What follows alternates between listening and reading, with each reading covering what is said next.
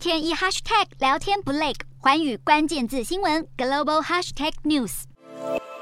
农民解释收成却是眉头深锁，因为今年就算种出漂亮的农作物，却也注定收入减少。而欧洲粮仓战火延烧，尽管是小麦和玉米价格先飙涨，但是有看法警告，接下来恐怕连稻米价格也 hold 不住，更可能是亚洲陷入粮食危机。十号彭博报道，天然气是氮肥生产的主要原料，乌俄战是歹气托棚，不止已酿成全球能源危机，就连肥料的成本也水涨船高。过为全球第二大稻米出口国的泰国，可能因此产量下滑。全球最大水稻种植国中国也警告，今年作物病虫害发生频率变高，部分省份受影响的面积甚至增加了一成。而同为稻米生产大国的越南也表示，就算上半年出口增加，但运费和生产成本更加高昂，已经带来挑战。此外，印度稻米出口占全球四成，尽管今年夏季季风带来丰沛水量，却让多地水灾频传。专家指出，目前印度仍然大量供应，正在抑制稻米的价格。但是印度已经以粮食安全受到威胁为由，限制了小麦的出口，引发担忧，接下来也会限制稻米出口。而稻米的供应对于政治和经济稳定至关重要。土耳其总统埃尔段自告奋勇，要与联合国、乌克兰和俄罗斯多方商讨，找出解决方案，